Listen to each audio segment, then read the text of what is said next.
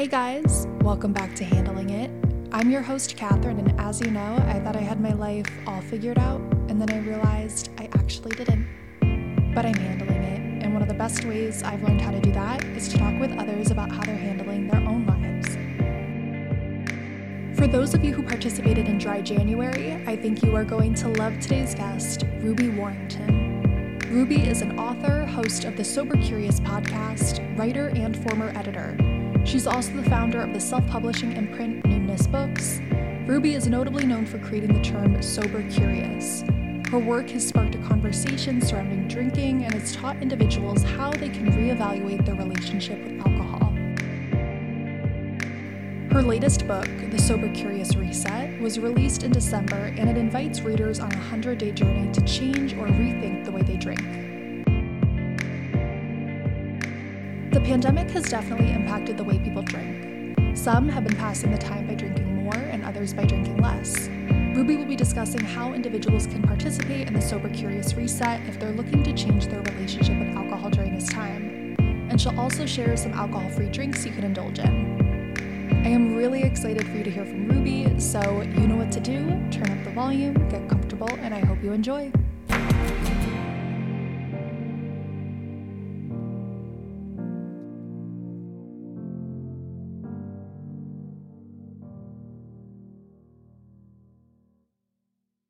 Ruby Warrington, you are an author, having written books like Material Girl, Mystical World, and the Numinous Astro Deck. You're the host of the Sober Curious podcast, and you recently released your own book, The Sober Curious Reset, which we'll be talking about later. Um, in the book, you take readers on this 100 day journey of an alcohol free lifestyle through daily exercises and advice.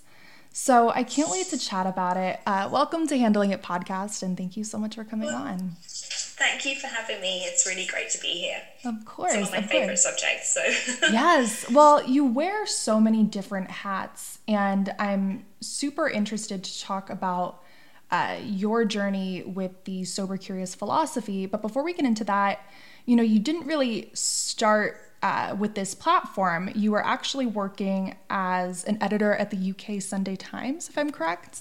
Mm-hmm. That's yes. correct. So yeah, how did that journey like go about?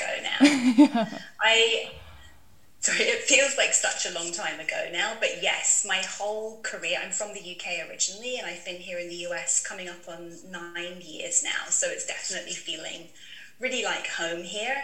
Um, but my career in the UK was a very long standing and quite high profile career in magazine journalism. Mm-hmm. Um, and so I kind of honed my skills as a journalist, working there at the Sunday Times, for example, and for many, many different publications. Um, and I suppose that's that's my approach to writing. Like my whole career, even in journalism school, like back in the '90s, I was always like really kind of attuned and vigilant to kind of what were the social trends that were kind of bubbling under the surface. And that's always the kind of stuff that I've reported on.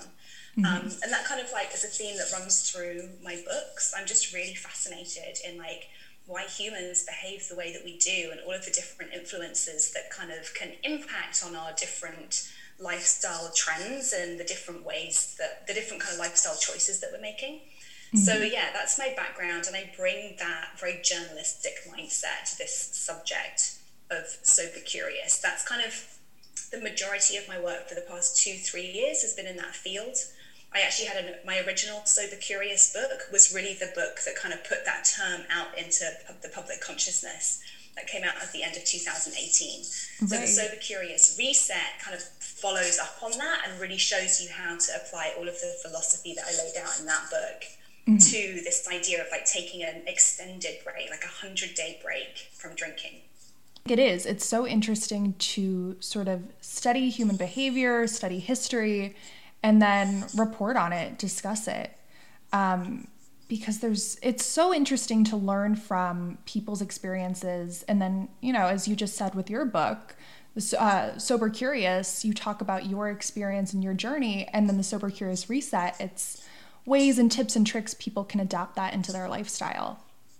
Exactly. So, I guess, if you will, what does being sober curious mean? Uh, walk us through uh, the definition, if you will.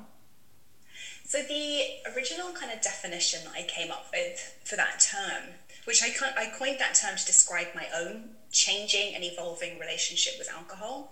This has been about almost a 10 year journey for me. It was kind of shortly before I moved to the US that I really started to question my drinking. Mm-hmm. And that's essentially the essence of it, right? If you think about in most Western societies, as an adult person, it's just kind of expected that you will drink alcohol. Unless there's some significant reason why you're abstaining or you're a non drinker, it's very much the norm. And so most of us kind of like grow into adulthood and alcohol being part of our lives and we don't ever question it. There's not really ever any pause because it's legal, widely available, and so socially acceptable. There's never really that kind of barrier to entry, which there is with other substances, such as you know even cannabis, but other drugs, etc., etc. Whether they're on prescription or whether there's like legal issues around them, there's kind of like mm-hmm. a barrier to entry. We have to kind of like push that bit harder to dabble in these substances. But with alcohol, it's just everywhere, even though it has a very similar effect psychosomatically and is easily, if not more, addictive than many of the other substances, mood altering substances that we use. So I just began to really question why that is, you know, and actually to question how my own drinking was actually impacting on my overall well being, be it physical, mental, emotional, and spiritual, you know. And right. so that involved sort of taking my taking a step out of what I call the dominant drinking paradigm and rather than just kind of blindly going along with the drinking culture, actually questioning like every instinct to drink, every impulse to drink, every invitation or expectation to drink, and just taking mm-hmm. a step back and being like, why am I using alcohol in this situation? What if I didn't have to? What if I chose something different? And for anybody who has tried taking a break from drinking, you will know that immediately those questions can get quite deep and quite challenging on many different levels, um, depending on our, our individual circumstances. But yeah, I just think it's been really fascinating to watch that term really take off. I think that, you know, it speaks to me to the fact that a lot of people were and have been sober curious for a long time. They just didn't really have the terminology for it. Mm-hmm. Because another thing I wanted to do with it was to try to remove some of the stigma that there is around people questioning or quitting drinking. Sure. Um, we tend to associate it very heavily with conversations about addiction, alcoholism, recovery and those that's a very kind of like it's very stigmatized. There's nothing wrong with any of that mm-hmm. but there's so much attached to it and we have so many preconceptions about what it means to be addicted to alcohol for example. That that alone can put people off even responding to some of their own sober curious kind of like urges or inquiries you know? So i wanted to create something that made it easier for people to feel good about answering some of those questions for themselves, mm-hmm. which begins first and foremost with putting the drink down. You know, you have to, right. one thing that I kind of do talk about fairly often is you can only really you can only really answer questions like how is alcohol affecting my life or would my life be better without alcohol mm-hmm. if you actually remove it and so as much as sober curious it sounds very um, you know it sounds very non-committal in a way and quite playful and it can certainly be a hell of a lot of fun it doesn't necessarily mean continuing drinking. It's just just mm-hmm. only not from a judgmental or a moralistic perspective. It's just really hard to answer those questions for yourself if you're still using the substance. Right. Well, and I think you explain this in the book as well. Um, everyone has different reasons for why they may, you know, want to go into a sober lifestyle. Um, and like you had mentioned just then, it doesn't always have to be some sort of traumatic experience that there's some negative reason for why someone, you know, wants to become sober. Um, and you had also brought up, which I'm curious. So you had said, like, with westernized cultures, um, drinking is just, it's very prevalent.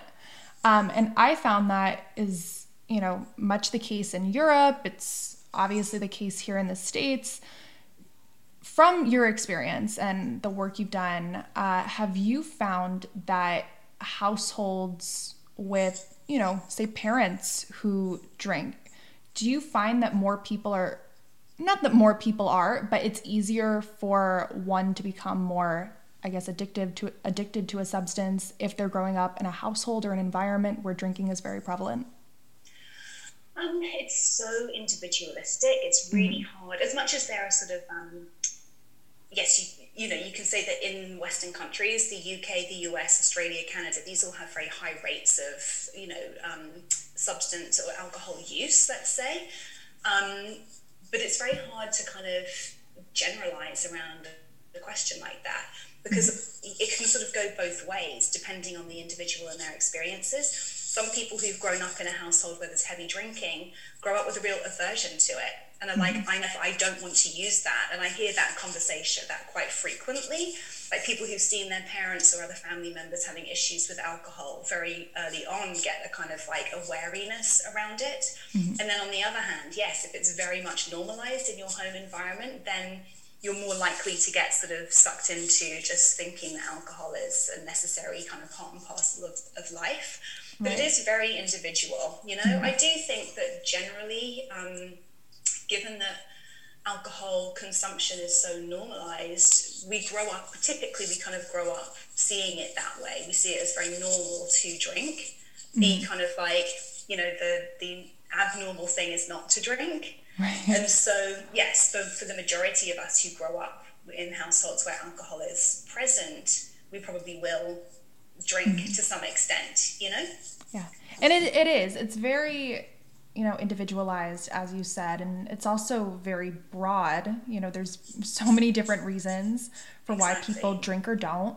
Mm-hmm. um with so i guess with the sober curious reset you dive into these it's a 100 day journey. Each day you offer different exercises different advice.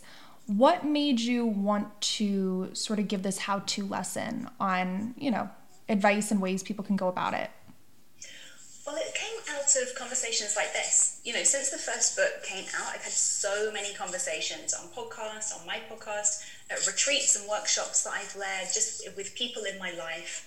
All and, and that's something that's made me really realize how individual this journey is, mm-hmm. but how oftentimes when you're the person who's choosing to get sober curious, you're quite a lot of the time on your own in that decision. For the majority of us, again, like alcohol is kind of interwoven into our friendship groups, our family lives, the social way we socialize, our working environments, and it can feel very lonely and alienating to kind of opt out of that. So I wanted to create something that would almost feel like a guide, like literally a guide to hold your right. hand through the process. And also to make it much more intentional than just taking a break from booze. Like we're mm-hmm. recording this in January dry January is now become super popular. I read somewhere last week that 15% of Americans are taking part in dry January this year, which wow. is just like a staggering number, right. actually. um, but then, of course, there were also so many memes after all of the um, disruption at the Capitol around, like, well, dry January's cancelled then, which again speaks so much to our collective kind of dependence and reliance on alcohol mm-hmm. as a way to numb out from any stressful kind of situations or feelings. Um, but yeah, I think that a lot of people, when they're approaching a dry January or a sober September, that's another popular one, or any kind of like a break from alcohol where it's maybe a bit of a health kick or a detox, they're often entering into it thinking, well, I'm just going to use my willpower and get through this month. Mm-hmm. I can muscle through this like 10, 40 days, whatever it is. And a lot of the time, people are kind of counting down until the end of the thing so they can prove to themselves that they did it. They can prove to themselves, I'm not addicted. Look, I just took that break and I did it fine. Right. and then kind of go back to how they were drinking before.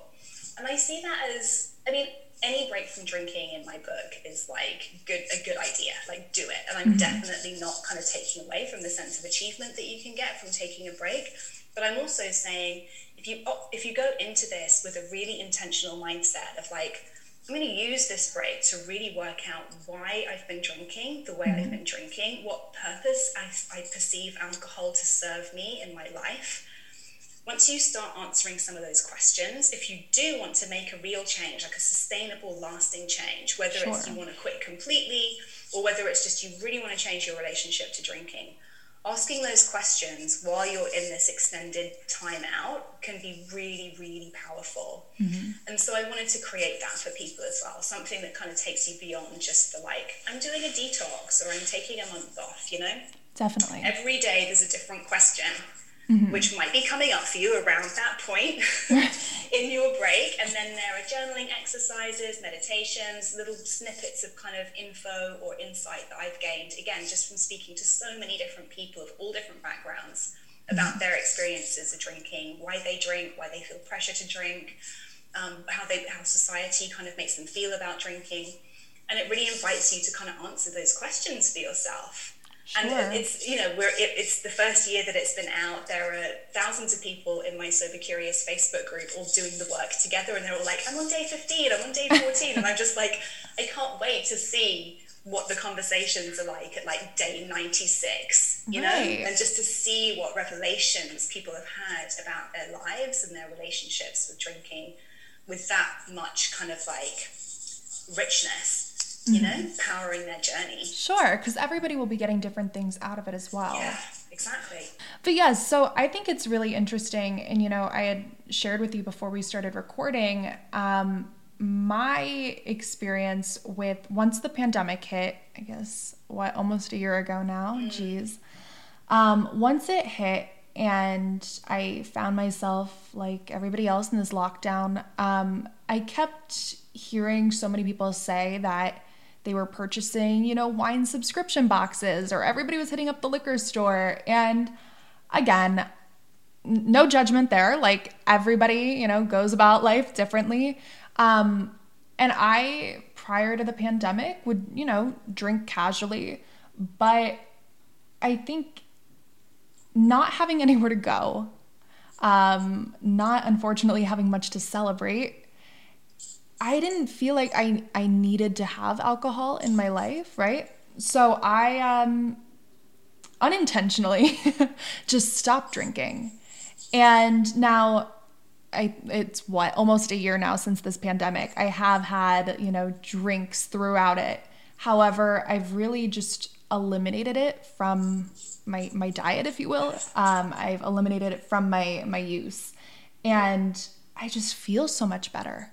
I really do. And as I you know read uh, the Sober Curious Reset and read everything you said about you know how your sleep improves um, your eyes are bigger like there was so much i was reading and i was just so fascinated by it and that i had experienced um, it was really amazing so i guess what and again, everybody's experiences are different. But what's been some of the takeaways uh, that readers, um, maybe yourself, had from your own experience with this 100 day journey? Well, a lot of what you've described. A lot of the time, if we're not, if we don't see ourselves as having a drinking problem, we don't think that we're, you know, addicted to alcohol or that it's causing us big issues. Mm-hmm. We haven't necessarily been questioning it in that way oftentimes it's only when we actually remove it that we realize how much of a toll it's been taking just on our overall sense of well-being. And by well-being i mean like you know the levels of anxiety we experience the clarity of thinking our quality of sleep. Um, yeah it may affect our skin or we might feel bloated or have digestive stuff going mm. on. Just kind of low lying like kind of general ickiness mm-hmm. that we can't put our finger on. I think a lot of people will relate to be able to experience some of that in their lives, you know, just kind of, especially against the backdrop of the pandemic, right? But oftentimes, and I experienced this too, it's only when you remove the alcohol that you realize, oh, actually, that was contributing. Even a couple of glasses of wine a night, like a glass of wine right. with dinner, or maybe a, you know half a bottle at the weekend, a couple of cocktails with friends. It actually is all adding up, and it's all taking a toll on how I feel. Mm-hmm. And so a lot of the time for people like yourself who don't necessarily have like a drinking problem or think that they have a drinking problem, yeah, there can be this real sense of revelation as to like, whoa, this seemingly innocuous substance that I just enjoyed with my friends mm-hmm. was actually on a kind of subtle level really making me feel terrible. and who knew there was so much energy and clarity and just kind of like peace of mind underneath it mm-hmm. which I think, given how much stress we're all under currently physical, emotional, spiritual, all of the stuff, right. all of the stress, um, again, depending on our different situations. Um, but I just think that during this time, you you you following your intuition to kind of cut out drinking was probably one of the kindest things you could do to support yourself mm-hmm. while we've been going through this. And that might sound counterintuitive to people who are thinking, well, alcohol helps me to relax. It's a way that I kind of can switch off from the news and detach from the headlines for a few hours.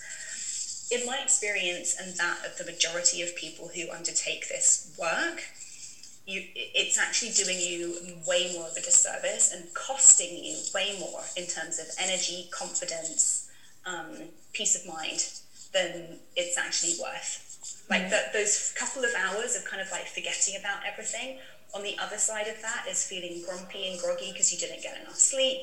Mm-hmm. It's feeling yeah, increased levels of anxiety. It's proven that alcohol kind of like heightens anxiety in the body sure. at least in the after effect. So, alcohol actually has the same effect on our mind as anti anxiety medication like Valium or Xanax, mm-hmm. which again is a very interesting thing to consider. If you were taking Valium daily, you might start to think, maybe there's something going on here.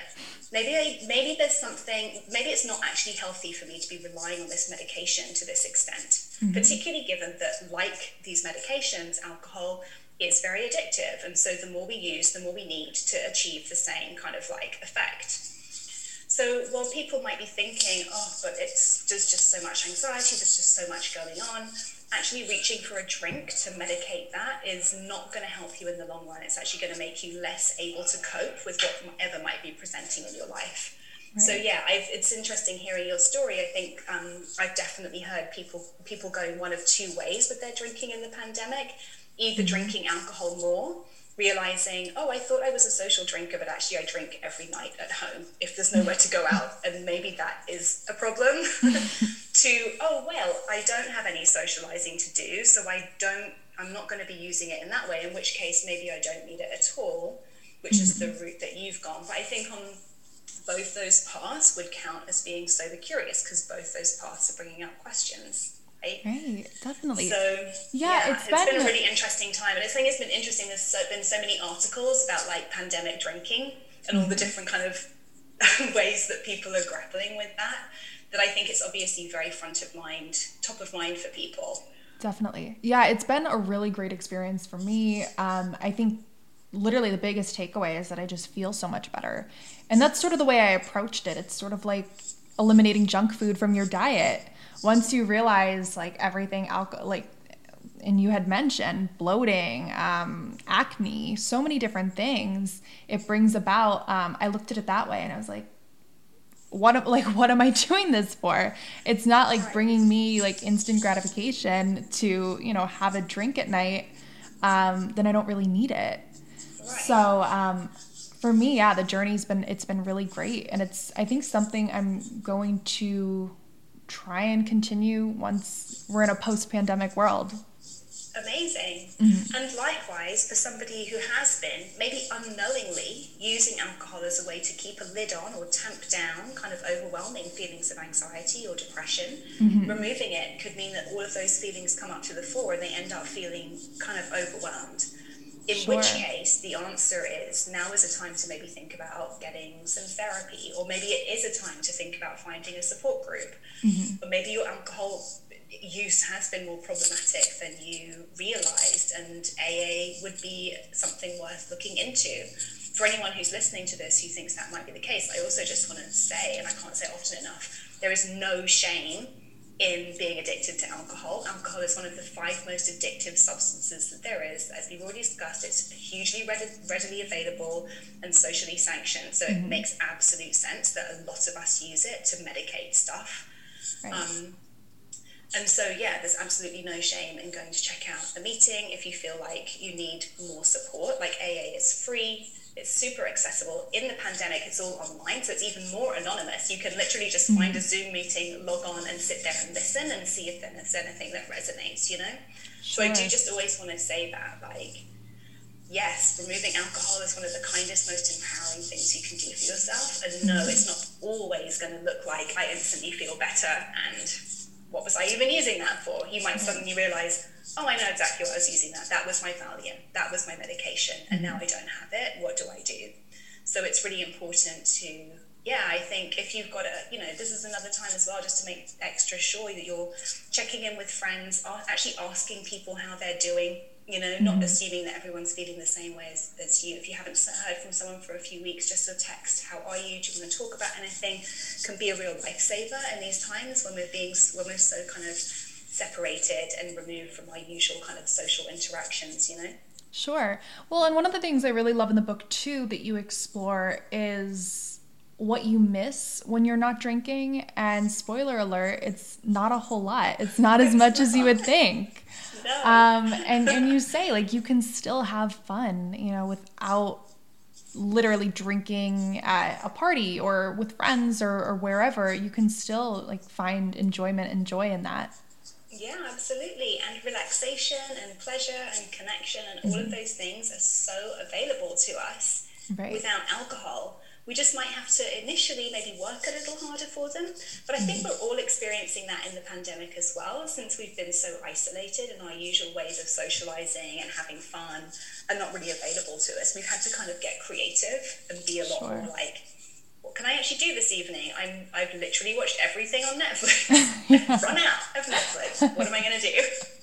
I know that's oh that's another story. It, yes, like streaming services, as much content as there is, I feel like I'm always like, what do I watch? right, exactly. But yeah, so I'm curious. Um, do you have any specific mocktails or drinks that you like to indulge in um, instead of, you know, grabbing an, an actual alcoholic beverage? So many. So I'm a big fan of all the kind of alcohol-free alternatives that have come onto the market in the past couple of mm-hmm. years. Um, I was a I used to always really enjoy beer, so I'm really happy there are some amazing alcohol-free craft beers now, and some breweries doing some really really great stuff. So I like having one of those. Um, I also really like Lyre's alcohol free spirits for making kind of mocktails at home. There's a brand called Ghia that I really like, G H I A. They do a delicious kind of like slightly bitter aperitif that you can just have with tonic. So yeah, I really love all of these. There's an alcohol-free gin called Damrak Virgin, and again, I just was having some of that with tonic and lime this weekend. It's delicious. Amazing. And for me, those having that ritual of like making myself a drink at the end of the day. Mm-hmm. And even if it is just like pulling, cracking open a beer after I've put my laptop down at the end of the day, it's such an amazing signal to the brain that like we're in relaxation mode now. Mm-hmm. And actually, I found that like, you know, over my, my, my journey, I've kind of been through been kind of like dip back into drinking here and there. Oftentimes, as I write about in the first book, as a bit of an experiment, as like, sure. was it really that much fun? Did I really enjoy it that much? and I've even found during that time that some of the drinks I used to enjoy the most, after an extended period of not drinking it, I'll go back to it and I'm like, this tastes like poison. This legit tastes like mm-hmm. poison. Mm-hmm. I remember the first time I had wine after not drinking wine for a year, I was just like, it's petrol in a glass. What was I doing? right. And there's an amazing, I do want to give a shout out to Sapien, Sapiens Beverage. Um, mm-hmm. Um, that's an alcohol free wine brand that uses real wine, but it's de alcoholized the same way that you'd have decaf coffee. So it tastes, it's got that full bodied wine flavor. So, and it has all the antioxidants from wine as well, but it's like 70% less calories and it tastes really good. So that with like a bowl of pasta is just kind of tricks your brain into like, oh, I'm having the thing I thought I wanted, but then you right. don't have a hangover. It's mm-hmm. like a win-win. Definitely. Yeah, that's amazing. I'm always so just fascinated by, you know, how much is out there for things. And mm. I guess just with, you know, non-alcoholic beverages, there's so much out there and it's amazing. Amazing. And I feel like really just is. with anything, the more we explore topics, issues, it's people just create and create and it's awesome. Yeah, well, like I said, I think this whole alcohol free industry has kind of sprung up to meet this demand of people mm-hmm. saying, I'm sober curious, I want an alternative. Like three years ago, it was kombucha and kind of a few, a few kind of like mainstream alcohol free beer brands. Right. But it's really come, come along so, so fast and it's brilliant. So much innovation. I love it. Mm-hmm. Yeah, and it's exciting to see where it will all go and I'm excited to watch it happen and indulge in the products. Yeah.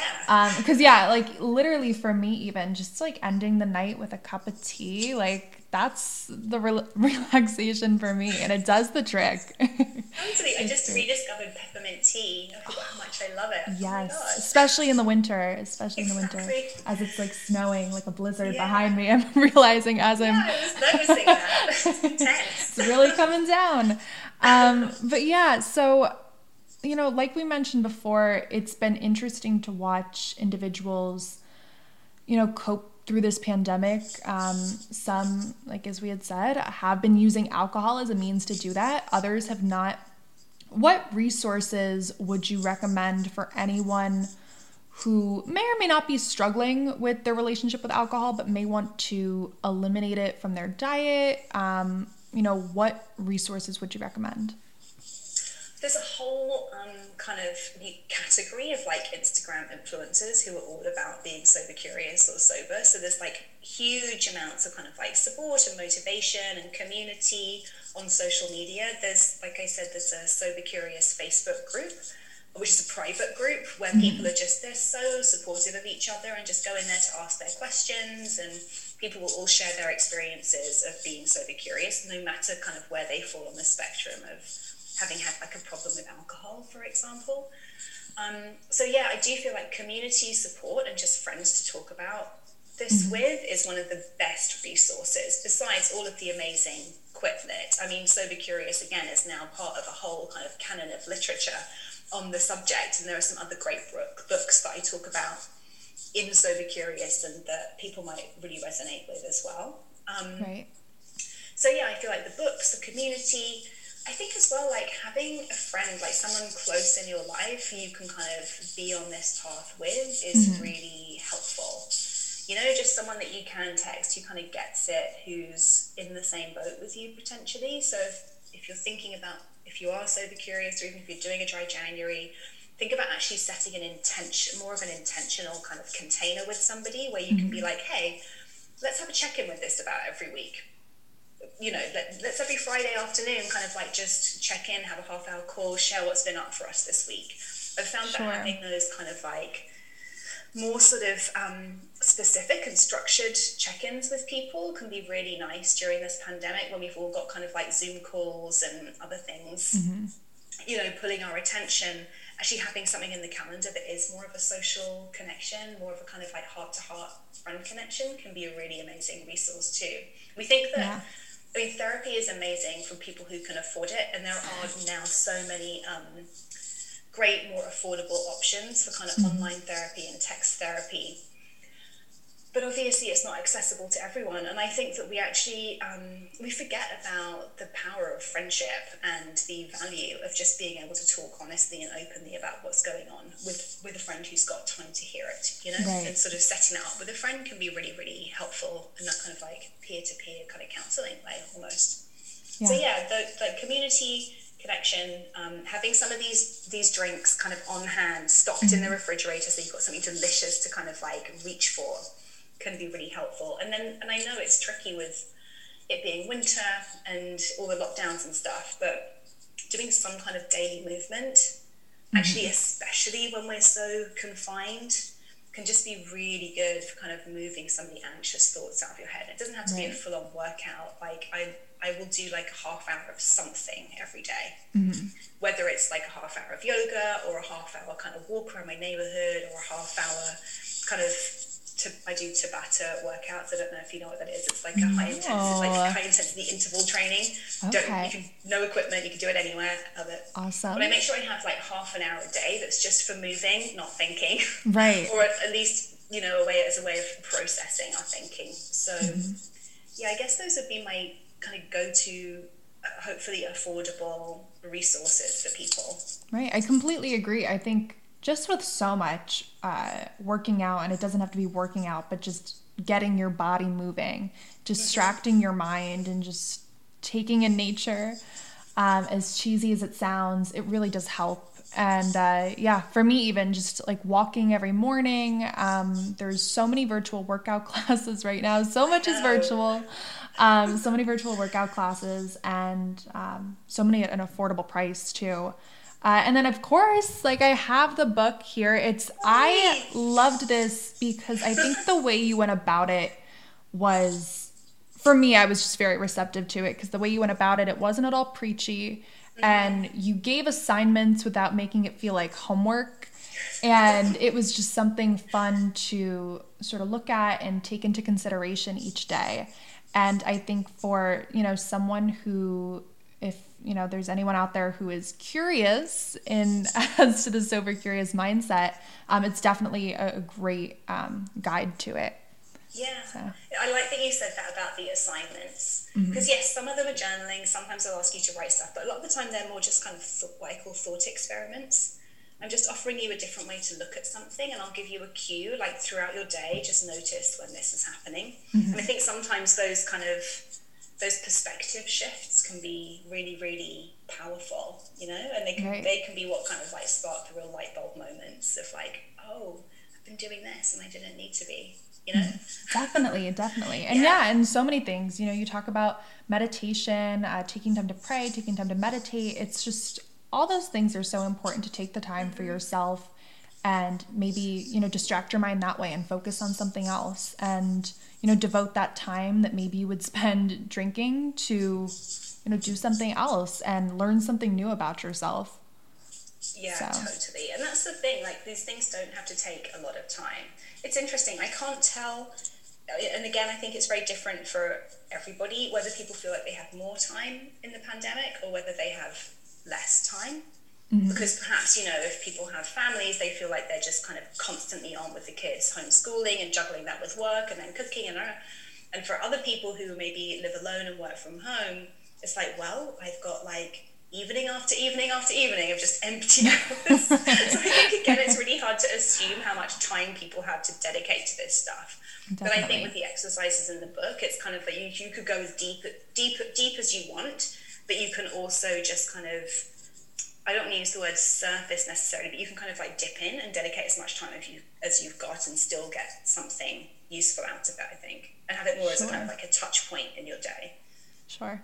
Yeah. Well, I loved it. Um, I'm excited, and like I said, I'm excited to sort of do the journey again when life is yeah. normal and you know more that i guess temptation would be there of, of socializing and hopefully celebrating things again and yes. you know a, a, lot of good times coming but um, it'll be interesting to sort of um, you know do the journey again from a different different world we're in. Uh, yeah, for sure. It was definitely strange. Like I wrote it in a month when lockdown had kind of first started, and I think at that point everybody was thinking that by the end of the year we'd be like back to quote unquote normal. But um, yeah, so it's been it has been an interesting time to be having this conversation with people because, like mm-hmm. I said, it's we're these are such extenuating circumstances. It's like, oh, this isn't really real life. So. Yeah but like you say, in a way, that's a great time to like create a new reality for yourself mm. with alcohol. You know, right? It's like all bets are off, and you re- there really is a huge opportunity now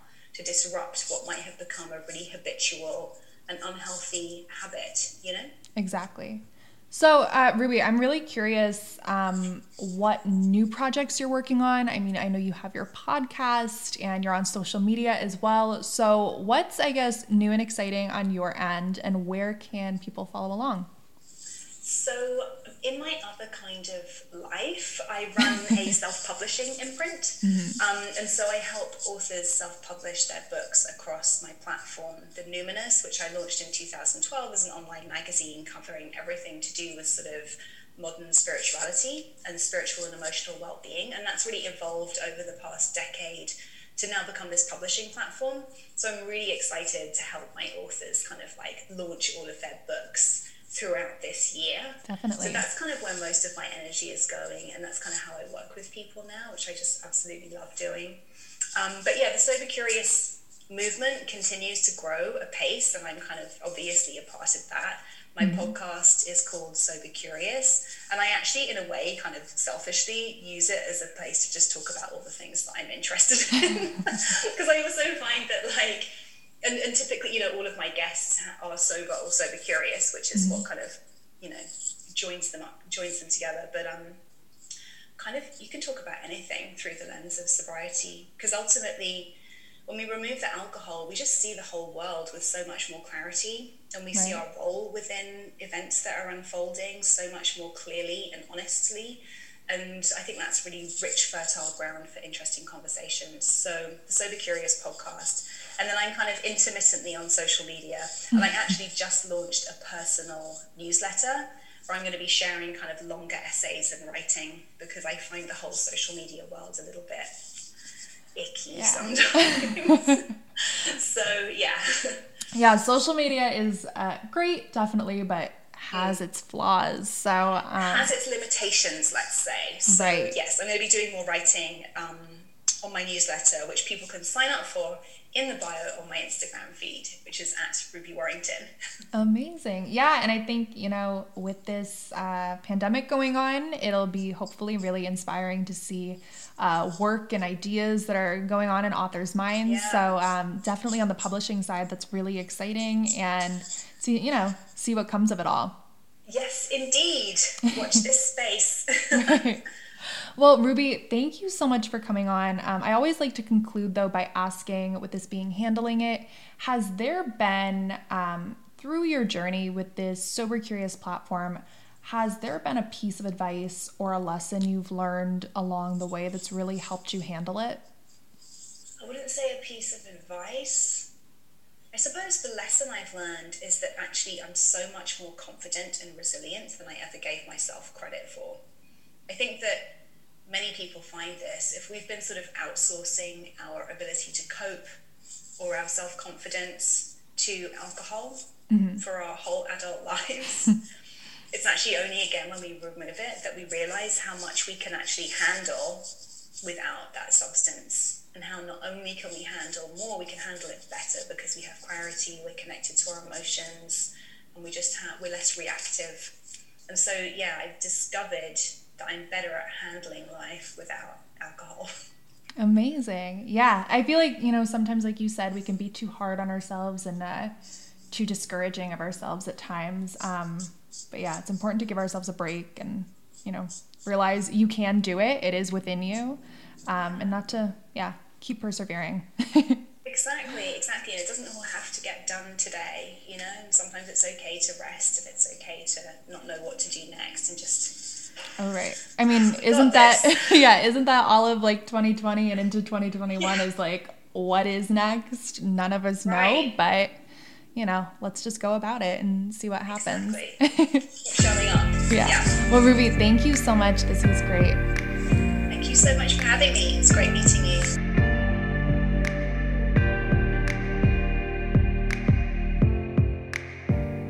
Well, guys, I hope you all enjoyed hearing from Ruby. I think it's so important to remember that everyone's relationship with alcohol is different. But if you are curious and becoming part of the Sober Curious Club, I highly recommend you check out Ruby's new book, The Sober Curious Reset.